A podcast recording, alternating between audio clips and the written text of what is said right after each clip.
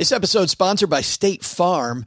You a small business owner looking for insurance that fits your needs and budget? Well, look no further than State Farm. State Farm agents are not just insurance providers, they're also small business owners who live and work right here in your community. They understand the unique challenges of running and protecting a small business. When it comes to small business insurance, State Farm knows what it takes.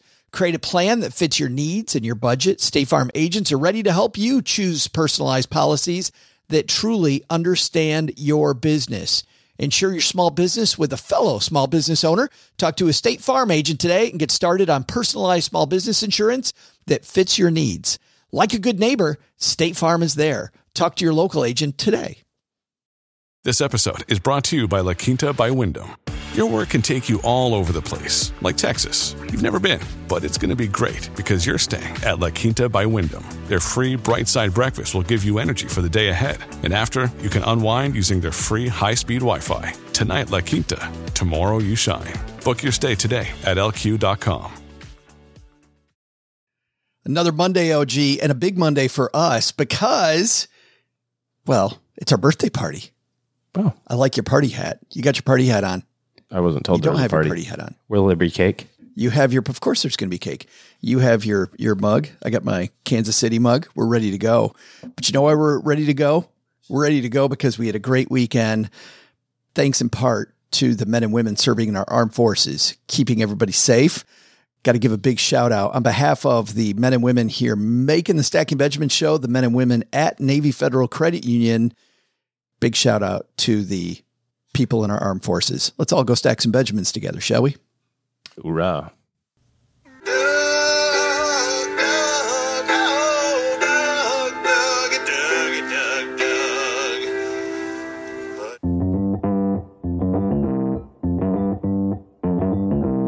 Live from Joe's mom's basement, it's the Stacking Benjamins Show.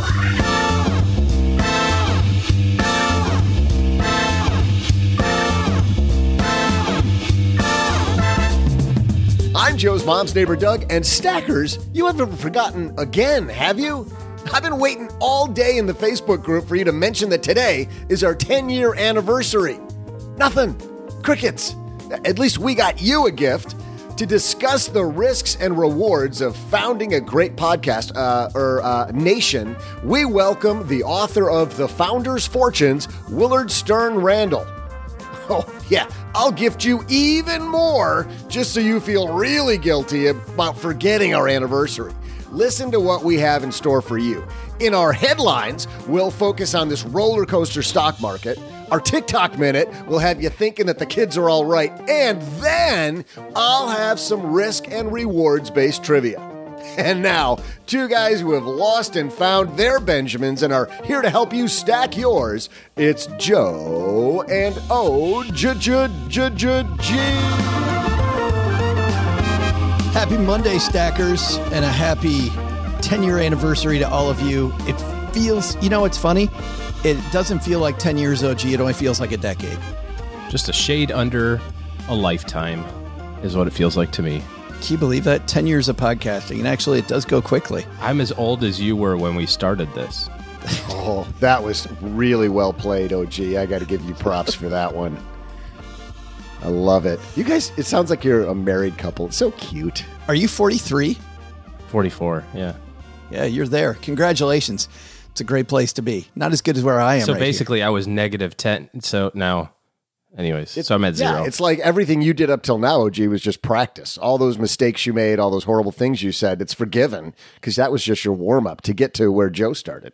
I was in my 30s. Well, right. I mean, what are you going to do? You didn't know what the hell you were talking about. All your life has led to this big moment. No, I did, but I was still a jerk. We are hanging out today with Willard Sterne Randall, who has a fantastic book talking about the fortunes of our creators of this great nation. We're going to dive into two stories from his book. A guy named George Washington. Not sure if you're familiar with that guy. Big dude, sings really well. Yes. Or Ben Franklin. Everybody cheers when he walks on stage. That's how we know him. Oh, yeah. The guy from Hamilton. Oh, love that guy. Yes. Not as much as we love King George. Oh, wait. King George is the bad guy? Oh, hold on. We've got that. We've got our TikTok minute. We also have a headline about some recent events happening in the markets. But first, this episode is sponsored by State Farm. You a small business owner looking for insurance that fits your needs and budget? Well, look no further than State Farm. State Farm agents are not just insurance providers, they're also small business owners who live and work right here in your community. They understand the unique challenges of running and protecting a small business. When it comes to small business insurance, State Farm knows what it takes. Create a plan that fits your needs and your budget. State Farm agents are ready to help you choose personalized policies that truly understand your business. Insure your small business with a fellow small business owner. Talk to a State Farm agent today and get started on personalized small business insurance that fits your needs. Like a good neighbor, State Farm is there. Talk to your local agent today. Hey, Stackers, it's Military Appreciation Month. You know what that means. We are recognizing all of our stackers in the audience. My good friend Nords, Doug Nordman, who some of you may know, he is a writer in personal finance. He's a guy I'd like to do a shout out to. He is such a giving member of the FIRE community, the Financial Independence Retire Early community. Nords will do anything for you. It's just, I think some of that comes from his time on a submarine, like my nephew Colin, who's on a submarine right now, and all the work that he did there. Just a super giving member of the community.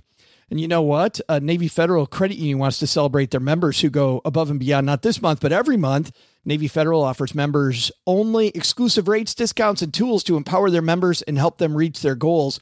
Here's one of their offers in honor of Military Appreciation Month. Join and get $50 when you open a credit card. Of course, you want to have your whole debt strategy planned out, don't you? Don't just go open a credit card willy-nilly, as mom says.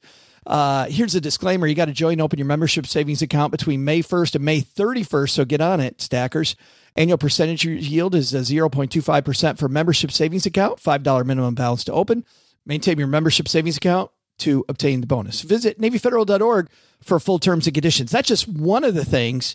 They offer 24/7 help for their U.S.-based service members. They have resources all over the place.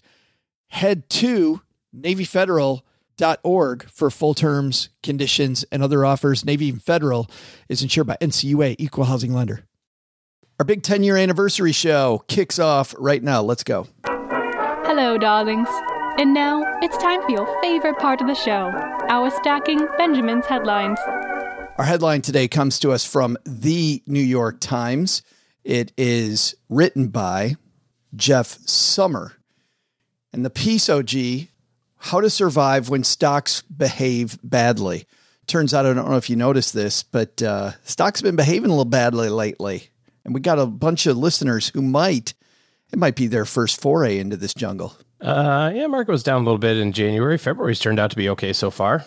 Where is the stock market heading? Jeff writes. I know. This can be an urgent question, especially if you're losing money in a fickle market, as the wild stock market swings that started last week demonstrated. Nobody knows where the market's going, not hour by hour, day by day. What's more, no one on Wall Street's been able to predict reliably where the market will be next month or next year, though plenty of people are constantly trying to do so.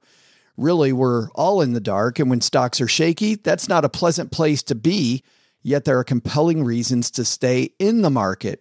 A moment like this one, when the stock market's perils are obvious, can be an opportunity, a time to figure out whether your investments are appropriate and to take action or they're not. He's talking about people look at, if they miss January, they're looking at their statements or they're hearing this like, oh, the market's down. They're pulling up their Ameritrade account and they go, oh, I might be a little bit shy of the numbers I thought I was at. And then we do the thing that we always do, OG, because we see it all the time. We start redeeming our stuff. We decide now that the damage is done, we're going to lock it in, and it gets worse, which is, to Jeff's point, the worst thing to do. Absolutely. It's the worst thing to do. I mean, all you have to do is just change the time horizon that you're looking back.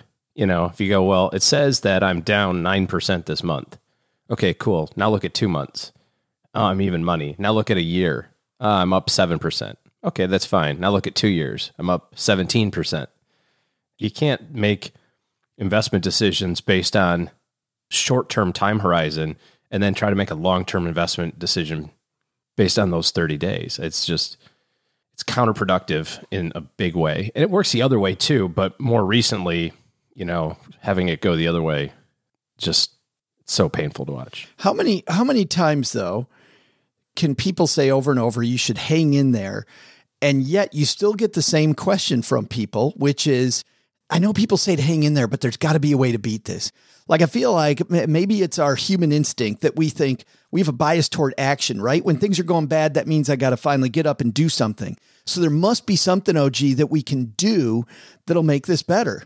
Like, it seriously seems like we're on this, you know, those rides that shoot up like at an amusement park? Feels like we're on one of those rides, and the person operating it, people like you and I are going, by the way, we're not operating the stock market, but just to be clear, people operating it though, we're the puppet masters of this whole thing. Yes. That they're messing with you, that they're pranking you. And actually this is a TikTok video, two people getting on one of those rides, and listen to the ride operator messing with them. You gotta tighten your seatbelt. Huh? Who, him? Who? Way too loose, man. You can slip out. You gotta tighten it. Full on. Bro, you were... Oh, my God. No, fully from the bottom. Bro, it's like a car seatbelt. Like, you just pull it and still. This? Right. Wait, is my too loose? Actually, both of them. Hey, I got both seatbelts completely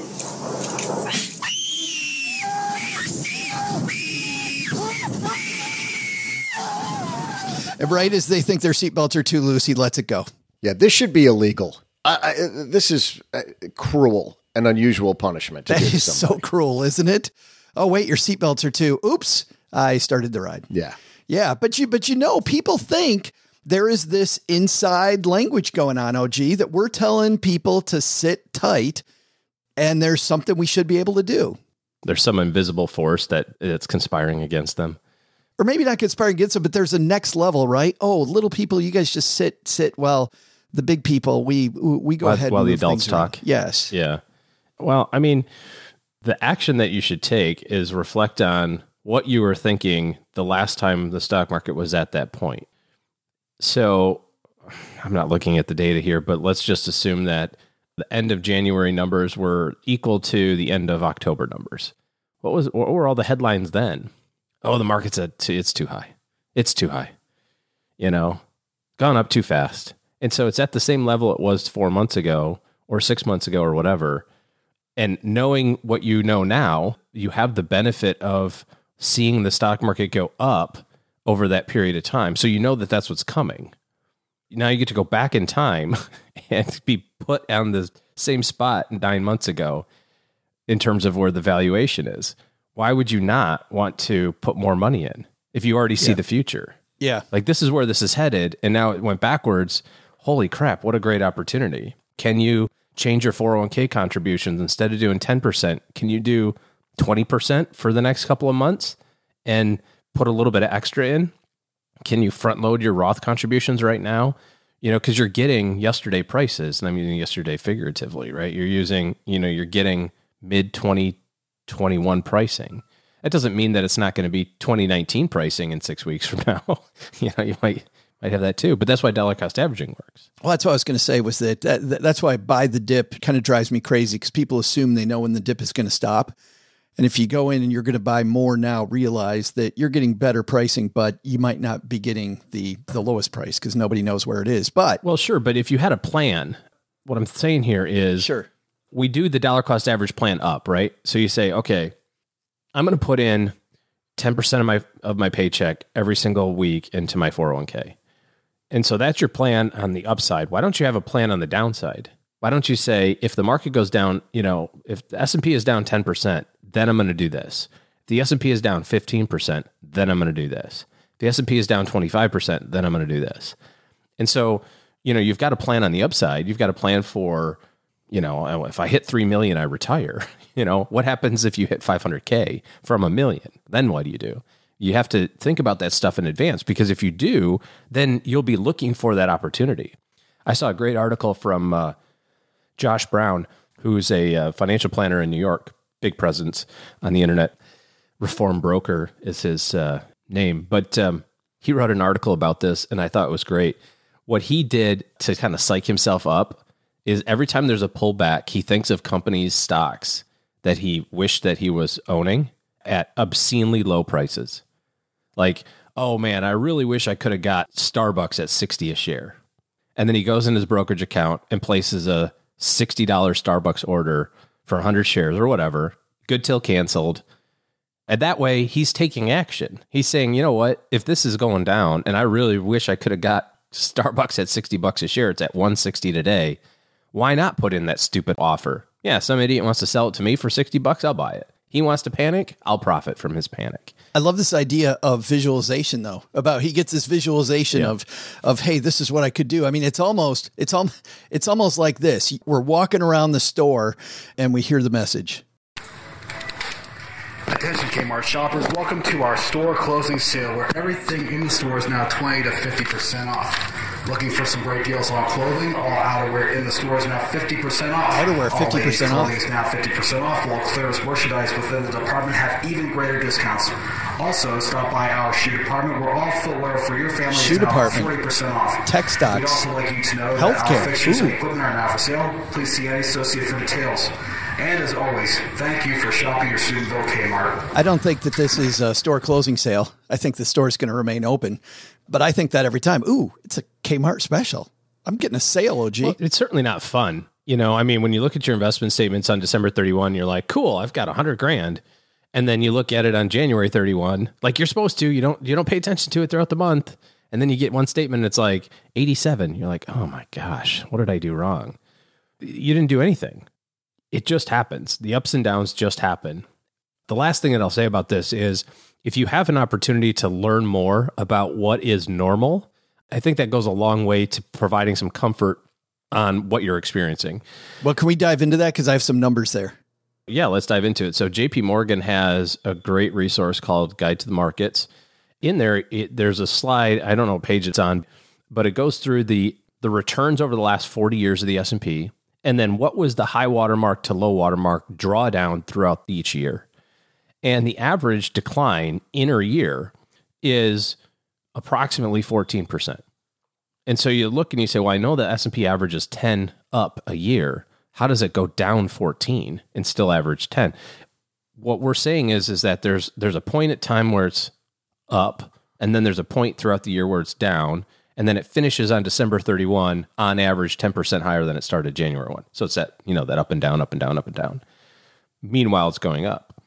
So until you get to 14% down, until you get to a minus 14, you're not even average yet. 14 is average. So if you remember a big number and then you go down 14, yeah, that's pretty much average. Let's go into those specific numbers because I really like this train of thought. Jeff writes, stocks really haven't fallen that much, the point you're making, OG, not when you consider how high they've gone. He said when the latest part of this bull run, which started in March 2020, we can actually take it, you know, back to what, 2008, 2009, and go back much, much further. But this latest run through January 3rd, when the recent decline began, the S&P 500 returned 114% from March 2020. It was up 114%. So to your point, you're only down a few months. Stock returns have been marvelous over much longer periods too, he says. Since March 2009, it's been up 762%, including dividends. Go back a bit further, you'll find in the 50 years from the start of 1972, it's up more than 18,000%. And let's take these downturns that you're talking about one by one. Bear markets in the last 50 years, February to March 2020, 34% down. Yep, minus 34. In 2007 till March 2009, it went down 57%. Those were the days. That was the big one. And you talk about how nasty this is. The thing that, well, let me go through the rest of these numbers. 2000 to 2002, remember that one? 49%, 34% in 1987. And that was just, if you remember, that was a knife streak down and then right back up. 27% from 80 to 82 and 48% from 73 to 74. So those, yeah, and that doesn't count the ones that were dangerously close to counting either, because there were a number of times between, especially in this last decade, where the closing value finished down, you know, minus 19.7. Yeah, it just never ticked into the official bear market category by closing below 20, and so that doesn't show up on that radar screen, because there's a couple more minus 19.8s in there too that aren't official, air quotes, but they officially happened. Yeah. Well, and that's the thing. Remember I mean, talk about a decade of podcasting, the number of times you and I have had this headline segment where we're chatting about the fact that there's all these headlines talking about the world is falling and we're not even in the bear market yet. Those are the ones that didn't even appear on the screen. So we are not there. You know, what's frustrating for me, and this is kind of interesting for me to see these numbers in black and white, because for me, 2000 to 2002 felt worse than 2007, 2008. I don't know about you. And you know what that was, OG? For me, that was experience. It was totally experience. If you had asked me before we saw these numbers, because I didn't know which one was worse, I would have told you 2000 to 2002 was deeper, which is the frustrating part. If you're in your 50s or your 60s or your 70s and you have a lot of money in stocks, I can see that panic because of the fact that you're pretty close to wanting to spend that money. But I really get frustrated if you're listening and you're in your 20s or your 30s. I think this is not the time to panic. It's the time to do exactly what, well, it's not time for anybody to panic, but you know what I mean? That's when I get really frustrated, is when I see somebody in their 20s go, I'm not going to invest right now because of the fact that the market's so shaky. Are you kidding me? You're just starting out. You're just starting. Yep. Now's the time. Absolutely. Hey, it's time for our TikTok minute. This is where we shine the light on a TikTok creator doing some amazing stuff. And sometimes the amazing is in air quotes, amazing. That happens a fair amount on TikTok. Sometimes it really is a good lesson for us all. OG, is this one going to be an eye roll or is this some good stuff? No, this is good. This one's good. This one's going to be good. All right. You know, those videos out there where the pizza guy shows up at the door and the person doesn't have any money. What sort of video genre are you talking about, Joe? I have no idea, but this TikTok producer does. Let's listen in. One large sausage pizza? Oh no, I don't have any money. I think I know a way you could pay. So it's going to be 30% interest for 3 months and you just sign right there. There it is. I got a way you can pay. Cute. Wow. See what they did there. Yes. That was clever. A little shucking and jiving. Yes. Some fun TikTok creation there. Thanks to Katie for sending that in to us. That's some pretty funny stuff, Katie. If you've got a TikTok video that you saw that you think makes a good point about money, don't pay the interest, OG. Don't pay the 30% interest. Don't get sucked into that game. On a pizza. On a pizza. I don't know. Actually, some pizzas are more worth 30% interest than anything else I've ever bought. Like, there are moments in your life where you're like, yeah, sign me up. I don't care. Make it 40%. I need that pie right now. It doesn't matter. I need the pie in my pie hole. Right now. In my face. Yes. Immediately. Well, I love our next guest for several reasons, which we'll outline here. But one is I was a financial planner for 16 years before embarking on this financial media expedition. And this guest today did something very similar. He spent 17 years as a feature writer for the Philadelphia Bulletin. He was a magazine writer for the Philadelphia Inquirer, investigative journalist for Philadelphia Magazine. Dude loves Philly, doesn't he? And stringer for Time Life News Service. Willard Sterne Randall pursued advanced studies in history after all that, decided, you know what, I'm going to do something different. Sounds very familiar. Went back to Princeton to pursue advanced studies in history. Biographer of Benjamin and William Franklin, Benedict Arnold, Thomas Jefferson, George Washington, Alexander Hamilton, Ethan Allen. Heard a few of those people before, OG. Those people, those names might ring a bell. Yeah, they make nice furniture. They do. Oh, Ethan, I've shopped there. He's co-authored collections of biographies and ebooks with his wife, the biographer and award-winning poet, Nancy Nara. And man, he's won all kinds of awards. He won the National Magazine Award for Public Service from Columbia Graduate School of Journalism. He's won the Hancock Prize, and his Benedict Arnold biography received 4 national awards and was a New York Times notable book. Willard Sterne Randall. I mean, just think about what this guy could have accomplished if he just applied himself. I know, if he got a little focused. Willard Sterne Randall, now here with us. I'm sure the highlight of his career. This is going on the biography, coming down to the basement to talk with us about founding fortunes, some of the notable people that had a ton financially at stake to make this nation move. And today he's going to talk about 2 of them with us. We're going to chat about a little guy named George Washington, if you're familiar with him. Good looking dude. George Washington and Ben Franklin. In a second, we'll say hello to Willard Sterne Randall, but I think, Doug, you've got some trivia for us. Thought you'd never ask, Joe. 10 long years ago, we in the basement, in order to form the greatest money show on earth, establish financial literacy, ensure potty humor, provide for the common bank portfolio, promote the General Benjamin, and secure the blessings of Joe's mom to ourselves and our posterity, did ordain and establish the Stacking Benjamin Show. One plague and 7 years ago, these men brought forth on this podcast a new conversation, conceived in hilarity and dedicated to the proposition that all stocks are not created equal. So, my question to you, fine audience, is how many of you listen in per week to keep this vision going?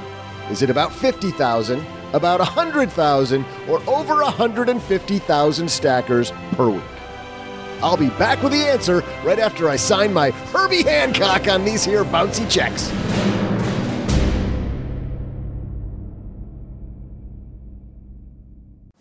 Well, the holidays got you down and the blues lasted all the way through January. Have no fear, stackers, because Navy Federal Credit Union has multiple savings and investing options to help you get closer to your financial goals and to take back control of your finances after the holidays. They offer digital tools and educational resources to help guide your decisions. With Navy Federal, you can automate your savings and investing to start putting your money to work for you even as you sleep. Plus, you can even buy fractional shares. And if you are paying too much interest to the man, well, you can also get their low intro APR on their Platinum credit card. It's their lowest rate card, and it's a great tool to help you reduce your interest payments while you're paying down debt.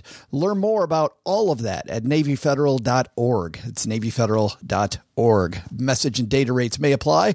Savings products insured by NCUA. Investment options are available through Navy Federal Investment Services and are not insured by NCUA. And now a word from our sponsors at Betterment. Do you want your money to dream big? Do you want your money to be a total self-starter? Are you annoyed that your money doesn't work hard enough? Well, don't worry. Betterment is here to help. Betterment's the automated investing and savings app that makes your money hustle. Their automated technology is built to help maximize returns, meaning when you invest with Betterment, your money can auto-adjust as you get closer to your goal, rebalance if your portfolio gets too far out of line, and your dividends are automatically reinvested.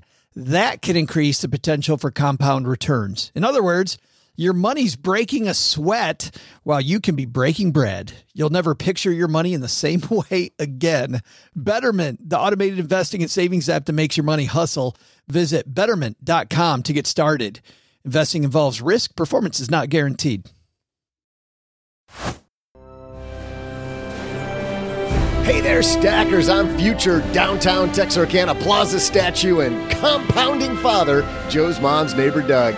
You all have kept this podcast nation strong, stacking Benjamins with us 3 times a week, watching Joe shrink from a man to an old man, and creating your legacy along with ours. So how many of you stackers listen in each week? More than 150,000. And we can't thank you enough for your support. Here's to 407 years more. As long as we're all going to live that long. Here to help us understand the risk and rewards of our shaky endeavors, it's Willard Sterne Randall.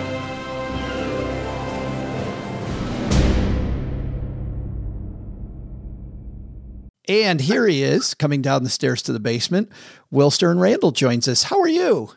I'm fine, thank you. Well, I'm so happy that you're here with us. And obviously, with a name like Stacking Benjamins, we're very interested in anything that talks about Ben Franklin. Before we get to Ben Franklin, I want to ask you specifically about after the revolution and George Washington has accepted the job to be the first president of the United States. But it sounds to me like he is not really excited about this job. He did not really want to be first president of the United States.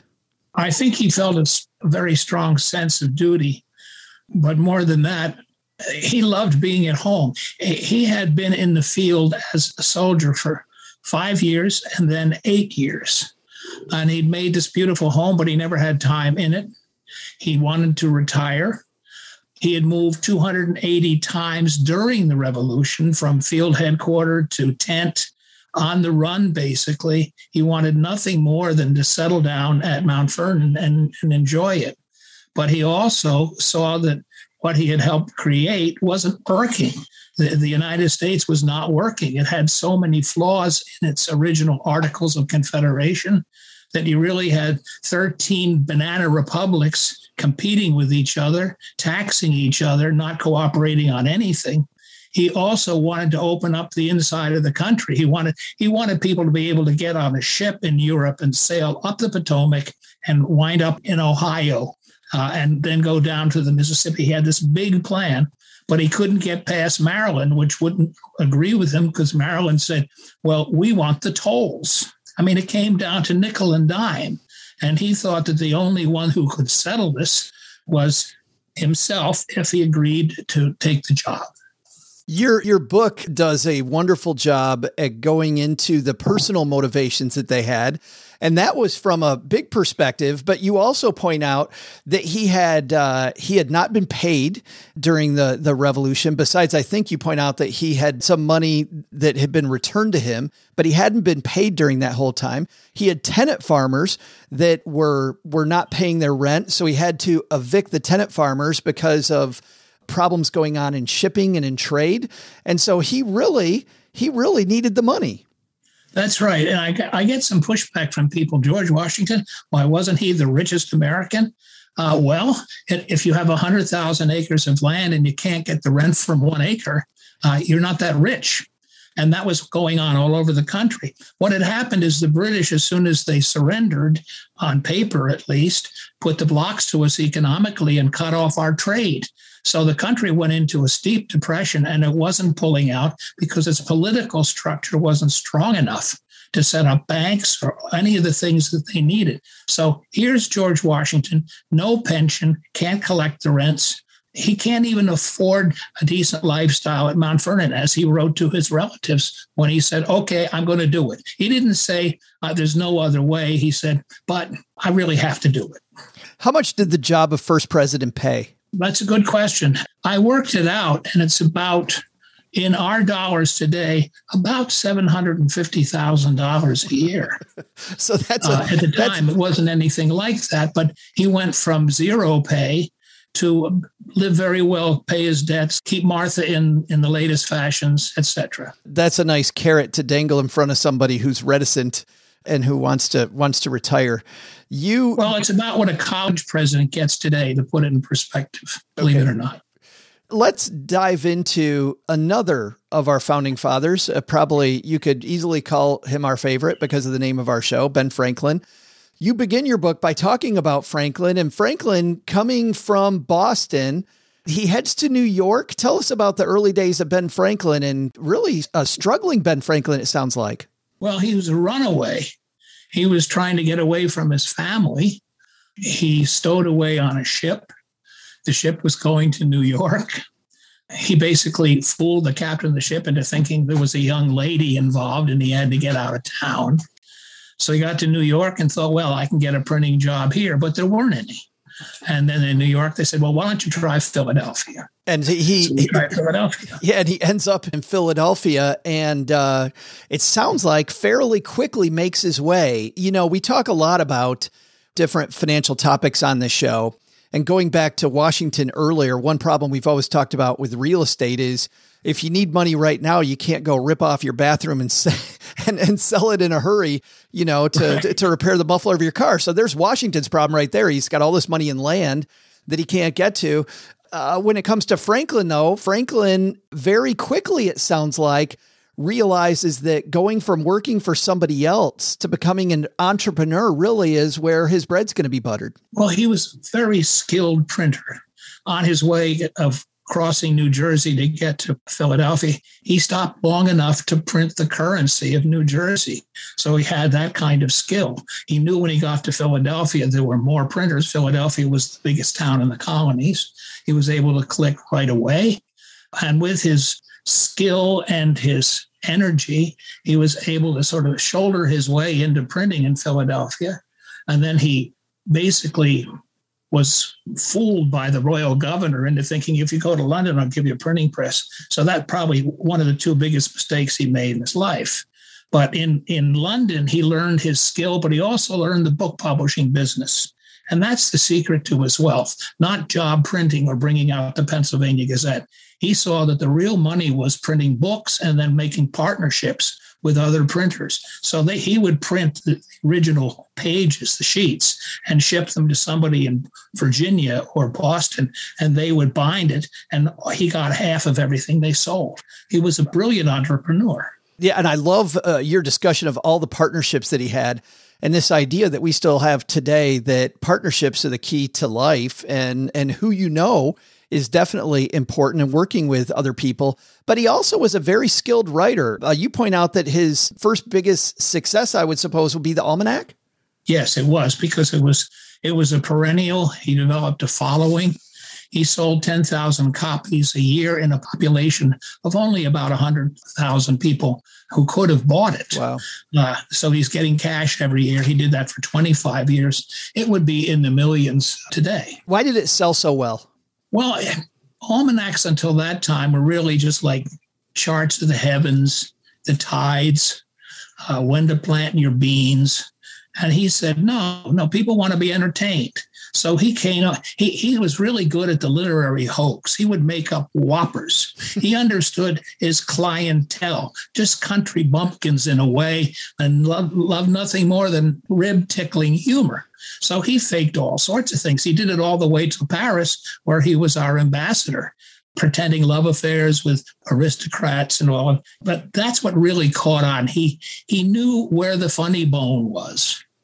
One of his biggest partnerships that you point out early on was with a gentleman named George Whitefield. And before we get to his partnership with Whitefield, tell us the story, if you don't mind, about Whitefield, because this guy was I don't know if you call him a real character. Well, I guess he would be a real character, wasn't he?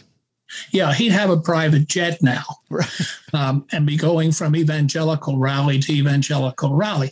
He was a student at Oxford, and he formed a club with other theology students at Oxford University in England. They went down among the workers on the waterfronts during a strike, and he realized that if he could preach loudly to the masses, that he would have a huge following.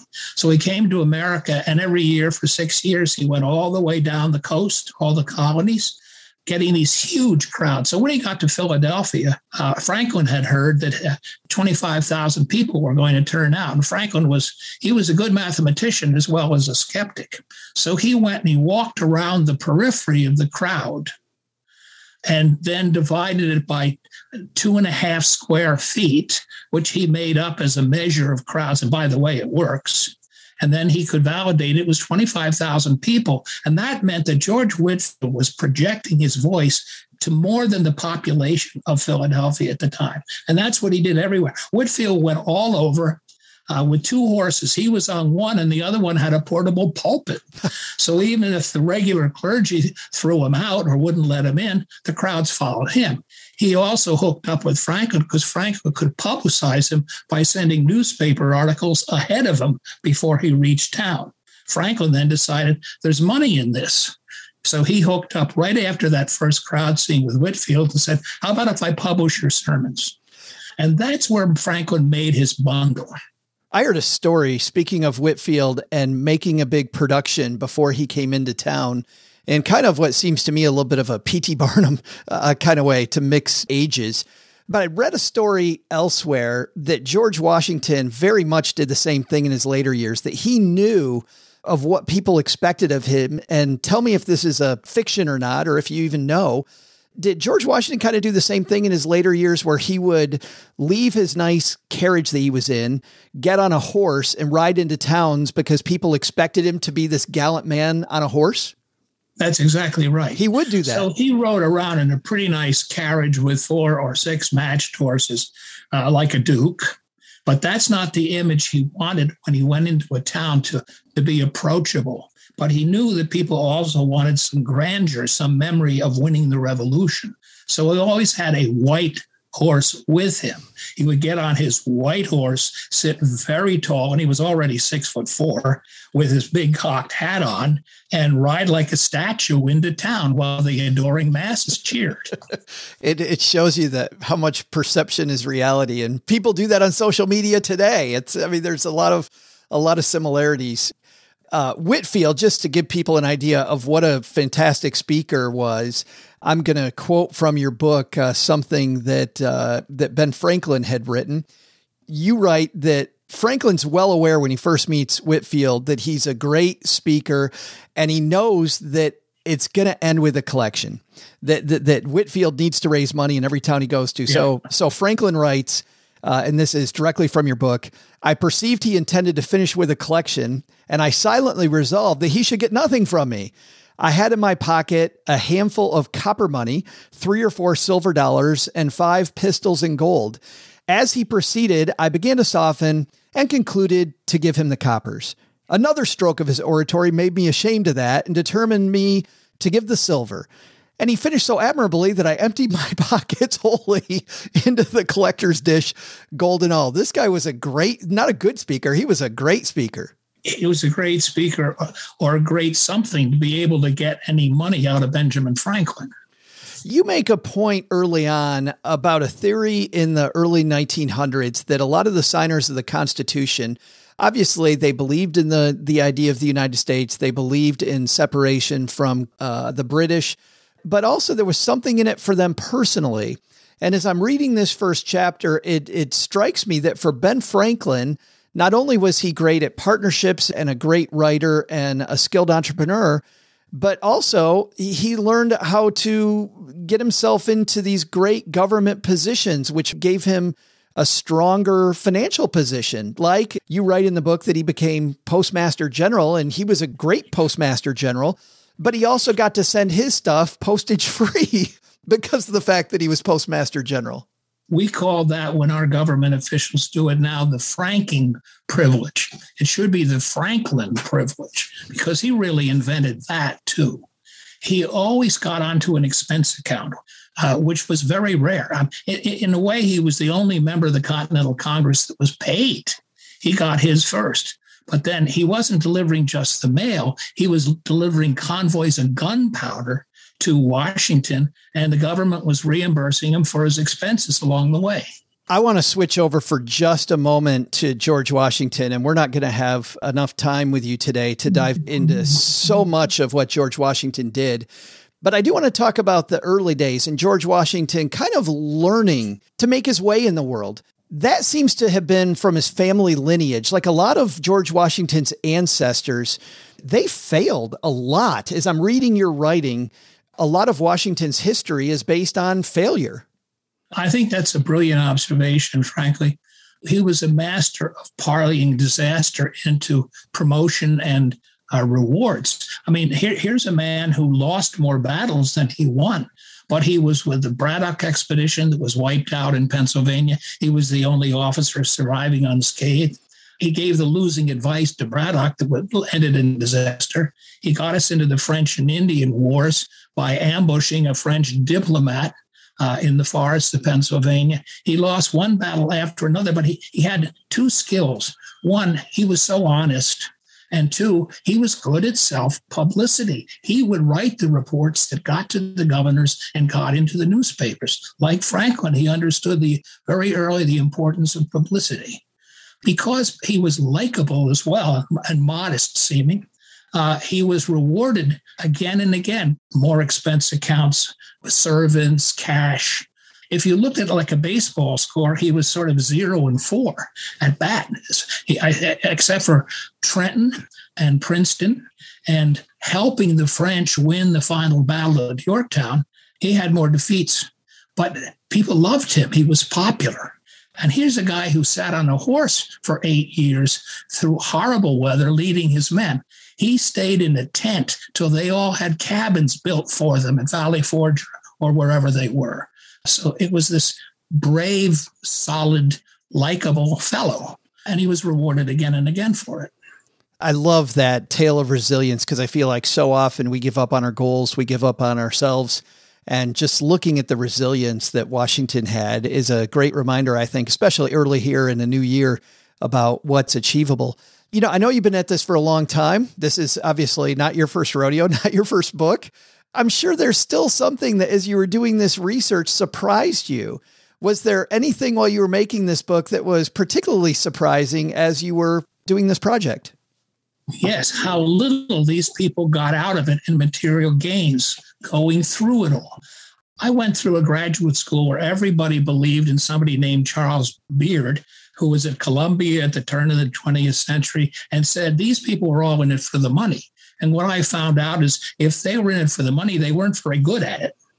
The financier of the revolution, who signed 6,000 personal notes to pay Washington soldiers so they could go home, he ended up in a debtor's prison. Robert Morris wound up in a debtor's prison for 3 years, where Washington visited him in debtor's prison and had lunch with the man who had paid his army.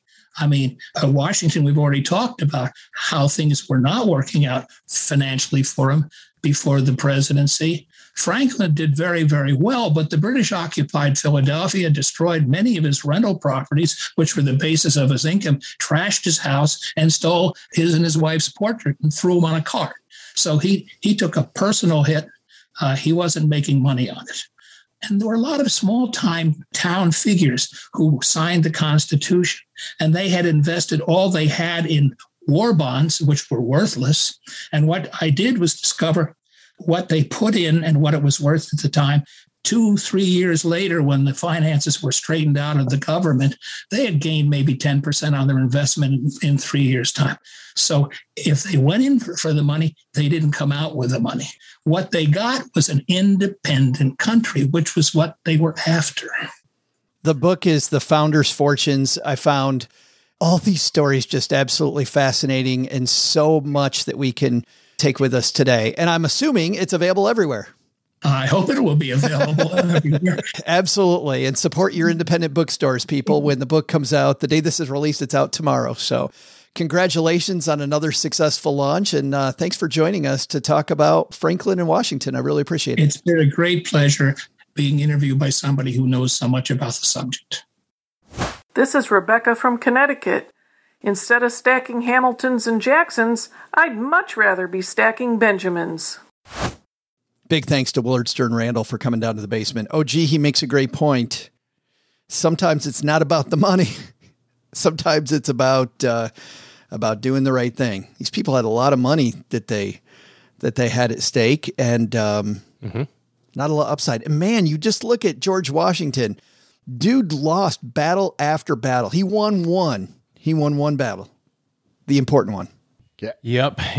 It is quite amazing when you think about like all of the things that had to conspire to have all of that stuff happen and put all of those people in the same place at the same time, all thinking about the same thing. Pretty amazing. And what an amazing gentleman Willard is as well.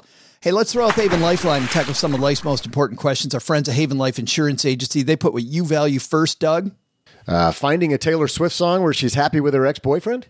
That's a worthwhile endeavor. If they can do that, then they are a miracle company. Well, what they can do is give you more time to go digging for that lost treasure, because they make their application super simple. It's all online. You'll get instant coverage decisions, saving you time for those important times in life. Affordable prices, and of course, they're issued by their parent company, MassMutual, which is more than 160 years old. And today we're going to do something a little different. We're going to throw out the Haven Lifeline to Reddit, because, oh, gee, you pointed us toward the Wall Street Bets forum and this person who says, last hurrah before turning to professional help. Hi, guys. We'll redact that word, 22-year-old that screwed up big time. The person writes, I need help figuring out what I should do about this tax liability predicament that I find myself in. Let me take you on a journey of my bad personal decisions of the past 2 years. My first mess up, we'll change that word, was discovering options in April of 2020. My first mistake, OG, discovering options. When stonks only went up, I put in hours to become acquainted with market terminology and studied option strats and stocks strats. Of course, in the beginning, it was a fun roller coaster. Ultimately, I ended up doubling my 5K account before I popped the question to the parents, can I trade your money? So his $5,000 account doubled to 10. I doubled it. I got this, Dad. Once in a hugely up market. This is safe. Little did I know this jump would ruin my health and wealth. In November 2020, I'd experienced massive loss and was down $50,000 on our principal. Then I found out about SPAC investing and shot up $150,000 before the end of 2020. I was pumped. I paid taxes the following year and all was good. Early in 2021, I hit it big on GME and more SPACs and made $200,000 in an account still in my name. I then sold and transferred all that money over into an account in my parents' name. This was my biggest mistake. Then came the crash of SPAC and popular growth stocks that sheep retail investors like myself scooped up. Long story short, my parents' account ended minus $300,000 in 2021. What was the stock market up in 2021, OG? 27%. But the original account in my name is listed up $200,000 on the year. I can't file jointly with my parents, so I don't know how to effectively file so that the IRS considers my family's trading account joint. In other words, how do I avoid this huge tax bill that I can't afford? I'm an unemployed recent college graduate who's already managed to ruin his life. I'd really appreciate any input as I'm really feeling the implications of my actions. Shame me, console me, advise me, notice me, internet, please help. Man, I'm so, we'll say screwed. Not what he says. I can't believe I'd be on a forum like this. It's like one of those old school letters that you used to read. I never thought this would happen to me. Yeah. But there I was at a diner. All of a sudden the tax person is sitting across from me going, hey, how can we be better friends? Let's just kind of summarize what he did here. So he had a trading account, presumably a regular brokerage account, took mom and dad's money, put it in his account. It went up a whole bunch. Then he sold it out. So his brokerage account shows plus $200K on the year. Sold it out, put it in mom and dad's name, has a $300,000 loss on the year. So mom and dad have a $300,000 loss on their account. He's got $200K gain on his account. In his mind, it's the same money. What does the IRS think of this? Tough patooties. Yep. I can't see a solution here where you can do what he wants to do, which is like aggregate all the money. Like, well, it was all kind of sort of the same thing. He has a gain in his account, and what he wants to do is offset his gain with the loss from the parents' account. I just don't see how that, would ever happen. He's got another problem too, though. Shifting money. I mean, it might not end up being a huge problem, but isn't there some gift tax returns that got to be filed back and forth here too? Oh, that's a good one. Let's write that one. He's so worried about the tax issue, the capital gains. Be like, oh, don't forget your gift tax filing by the end of the year also, unless you want it to count against your lifetime gift exemption of $1 million. But from what I understand on what I've been told from some attorneys here on the gift tax is that there's no statute limitations on filing a gift tax return. So technically he could wait until the end to file a gift tax return. That's from good. This year. Just don't forget to do it. Yeah. But you're right. It's like when people say, hey, I want to help my kids out with buying their house. How do I give them $100K?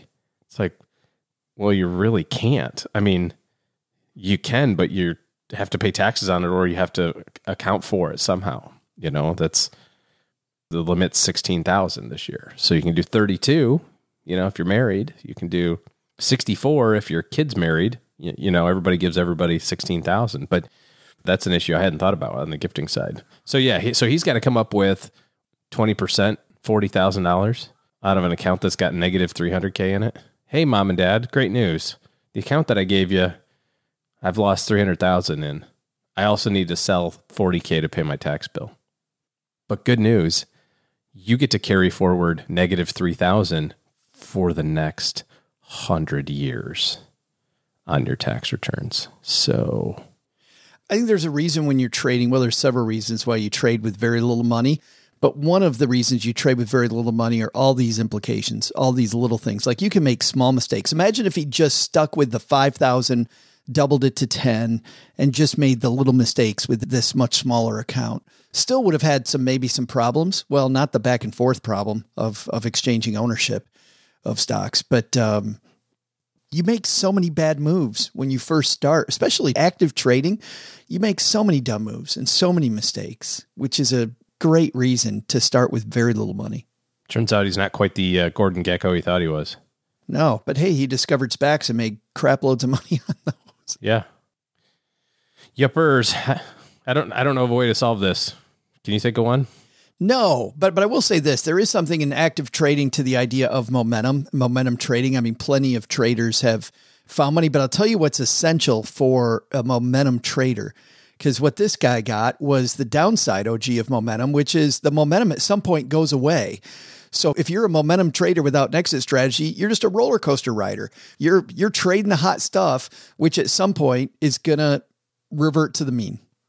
Yeah, I mean, if you're looking at buying individual stocks, you have to recognize the way that you value that cash flow.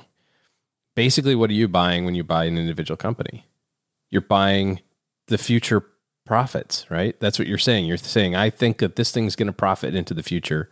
That's why the other day, Facebook had a huge decline because their CFO said, I think we're not going to make $10 billion next year, where there's a $10 billion cost coming because of the way that the iPhone's privacy settings are. And because they're investing so much money, too, in the metaverse.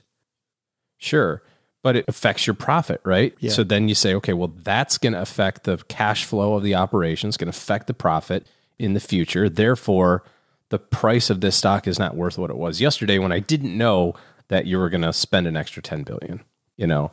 And so if you're looking at the ubiquitous meme stocks, it is all momentum, and you're just playing the greater fool theory.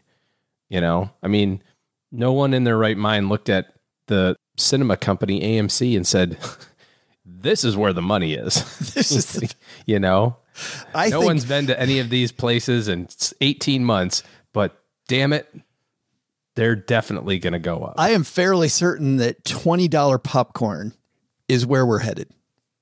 Yeah, exactly. This is exactly where the momentum was the thing. That was the thing. It was the only thing that it could have possibly been with some of those things. And anything that's a hot commodity, whether it's Bitcoin or SPACs or meme stocks or whatever it is, you are quite literally playing the greater fool theory. I hope there's a greater fool than me when I go to sell this.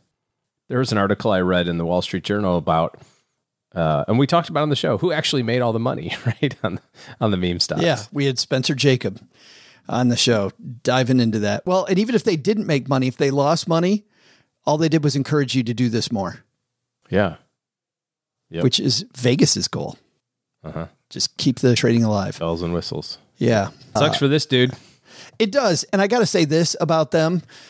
I would never post that in a million years. Like, I would not post that to Wall Street Bets, but good on them for doing it, because I think so many people can learn from this dude's mistake. Like, so many people can learn from their mistake. So hooray to them for having the guts to, you know, get out there and write this stuff down. Obviously, they're still anonymous, but I still wouldn't write it. I still would. It wouldn't have been me. Sucks. Yeah. Good on them for helping us all learn. Hey, if you've got a question directly for us, don't post it to Wall Street Bets. Just send us an email, or a voicemail rather, stackingbenjamins.com/voicemail.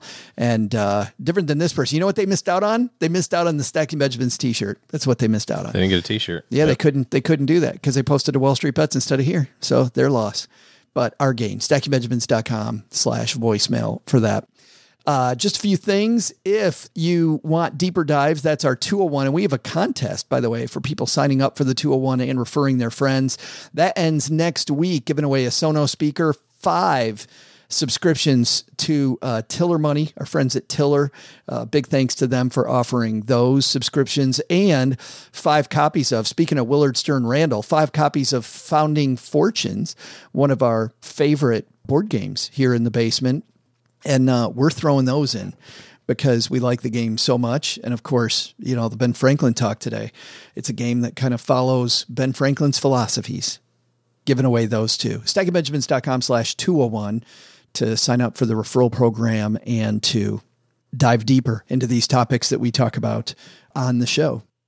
Coming up on Wednesday, a fun show. We're going to help you make your money easier, make money simpler. We're going to simplify a lot of this stuff. So that's coming up then. Last but not least, if you, like the person on Reddit here, needs better help in your corner to avoid some potentially horrible outcomes, OG and his team are taking clients. So head to StackyBenjamins.com/OG for the link to their calendar, and think bigger about your, not about your finances, think bigger about your life. StackyBenjamins.com/OG. Dream bigger with our good friend OG and his team. All right, that's going to do it for today. Doug, you got it from here, man. What should we have learned today? Sure, Joe, I'll tell everybody what they should have learned today. First, what the hell's a score? Well, it's 20 years. I didn't Google it. I just know it. It's one of those things I just store in my brain. Second, how about a lesson from Willard Sterne Randall? What you risk is sometimes far greater than the reward, but the benefit is people will remember your dedication and resolve to help them. And, you know, like someday name a podcast after you a few centuries after you're dead. But the big lesson? Founding a podcast is a lot like founding a nation. There's a lot of shouting. Some people get killed, you know, but that's to be expected. And you definitely don't do it for the money. Special thanks to Willard Sterne Randall for joining us today. His book, The Founder's Fortunes, How Money Shaped the Birth of America, is available for the equivalent of 2 silver coins in 1776. This show is the property of SB Podcasts, LLC, copyright 2022, and is created by Joe Salcihai. Our producer is Karen Repine. The show is written by the brilliant Paulette Perhatch with help from Joe, me, and Doc G from the Earn and Invest podcast. After you listen to our show, check out the 201 Deep Dives written by our website manager and blog editor, Brooke Miller. You'll find the 411 on all things money at the 201. Just go to stackingbenjamins.com/201. Once we bottle up all this goodness, we ship it to our engineer, the amazing Steve Stewart. Steve helps the rest of our team sound nearly as good as I do right now. Want to chat with friends about the show later? Mom's friend Gertrude is our social media coordinator and the room mother in our Facebook group called The Basement. So say hello when you see us posting online. Here's a weird fact. Both she and Tina Eichenberg are never in the same room at the same time. To join all the basement fun with other stackers, type stackingbenjamins.com/basement. I'm Joe's mom's neighbor, Doug, and we'll see you next time back here at the Stacking Benjamin Show. Not only should you not take advice from these dorks, don't take advice from people you don't know. This show is for entertainment purposes only. Before making any financial decisions, speak with a real financial advisor.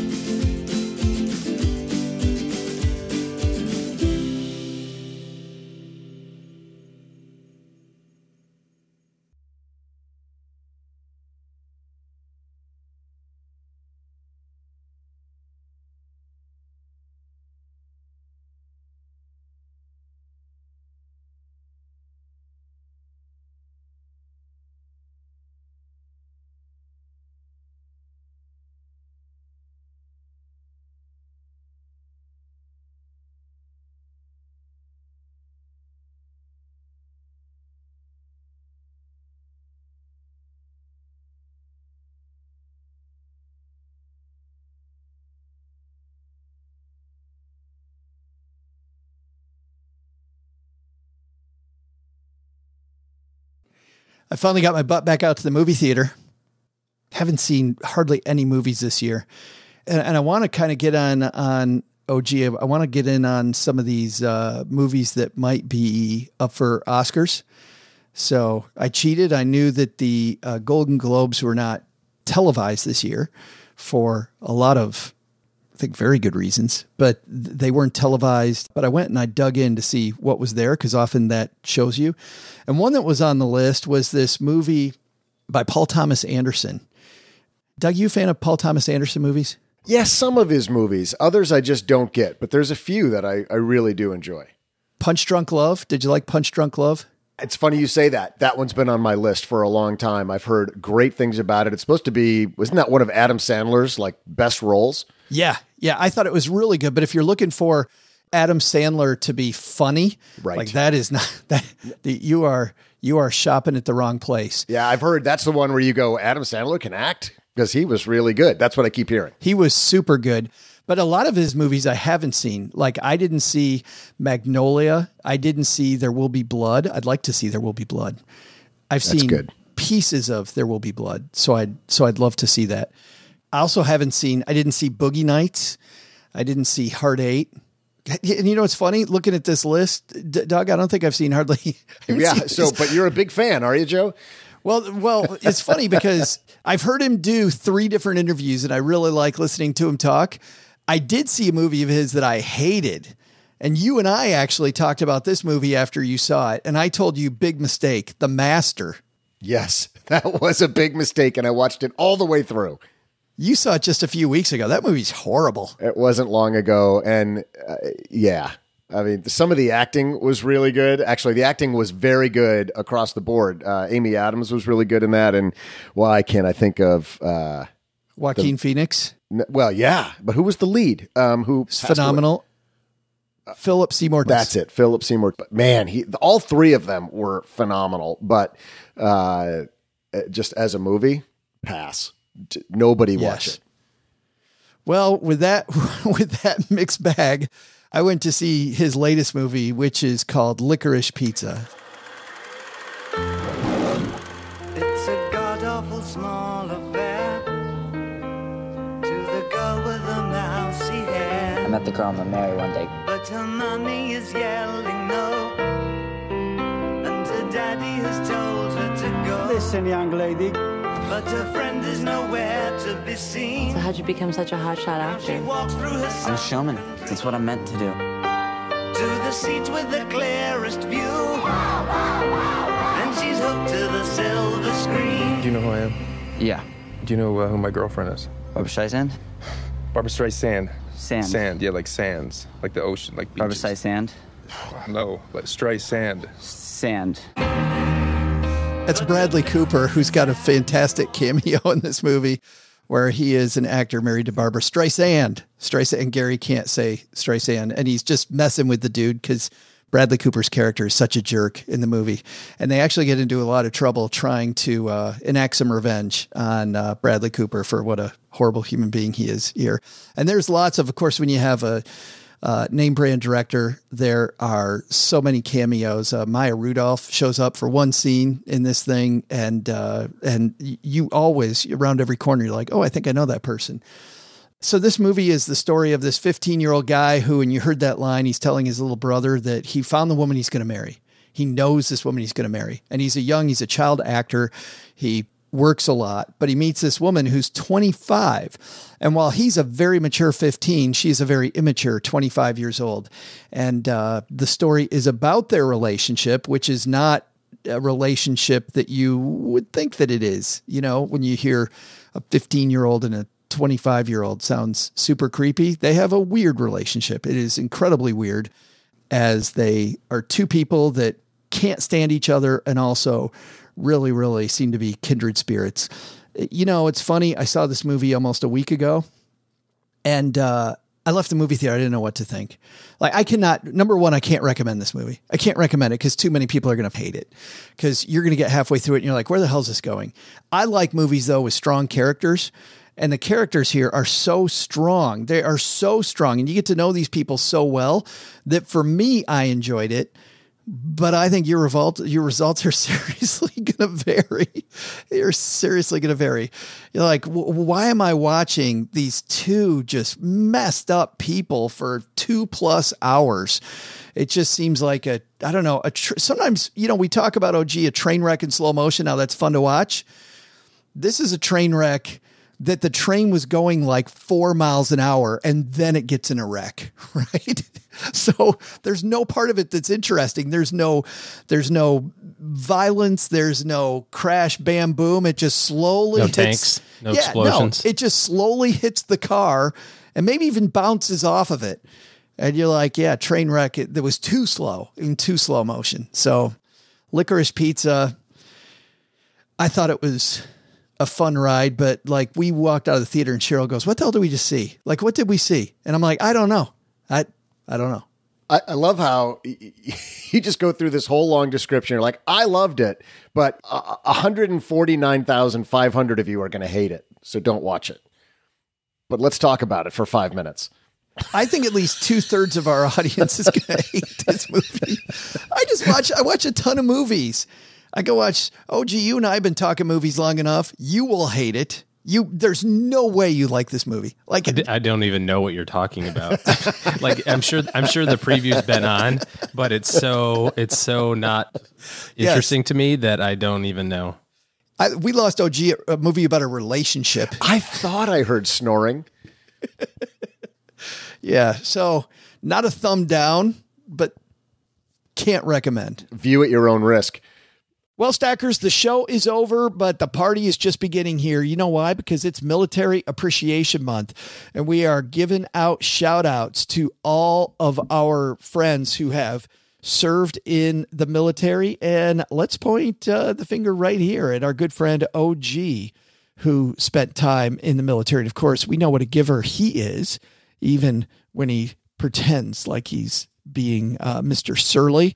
Navy Federal offers member-only exclusive rates, discounts, and tools to empower their members to help them reach their goals. Visit NavyFederal.org/celebrate, and you'll see all their Military Appreciation Month offers and other Navy Federal offers. They've got all kinds of resources on their site, like Best Cities After Service to help veterans transition to civilian life and Best Careers for Military Spouses to support military families. So much going on. Just head over to NavyFederal.org/celebrate. Take a look at all the Military Appreciation Month offers and their usual offers. Navy Federal, our members are the mission. Navy Federal is insured by NCUA, Equal Housing Lender.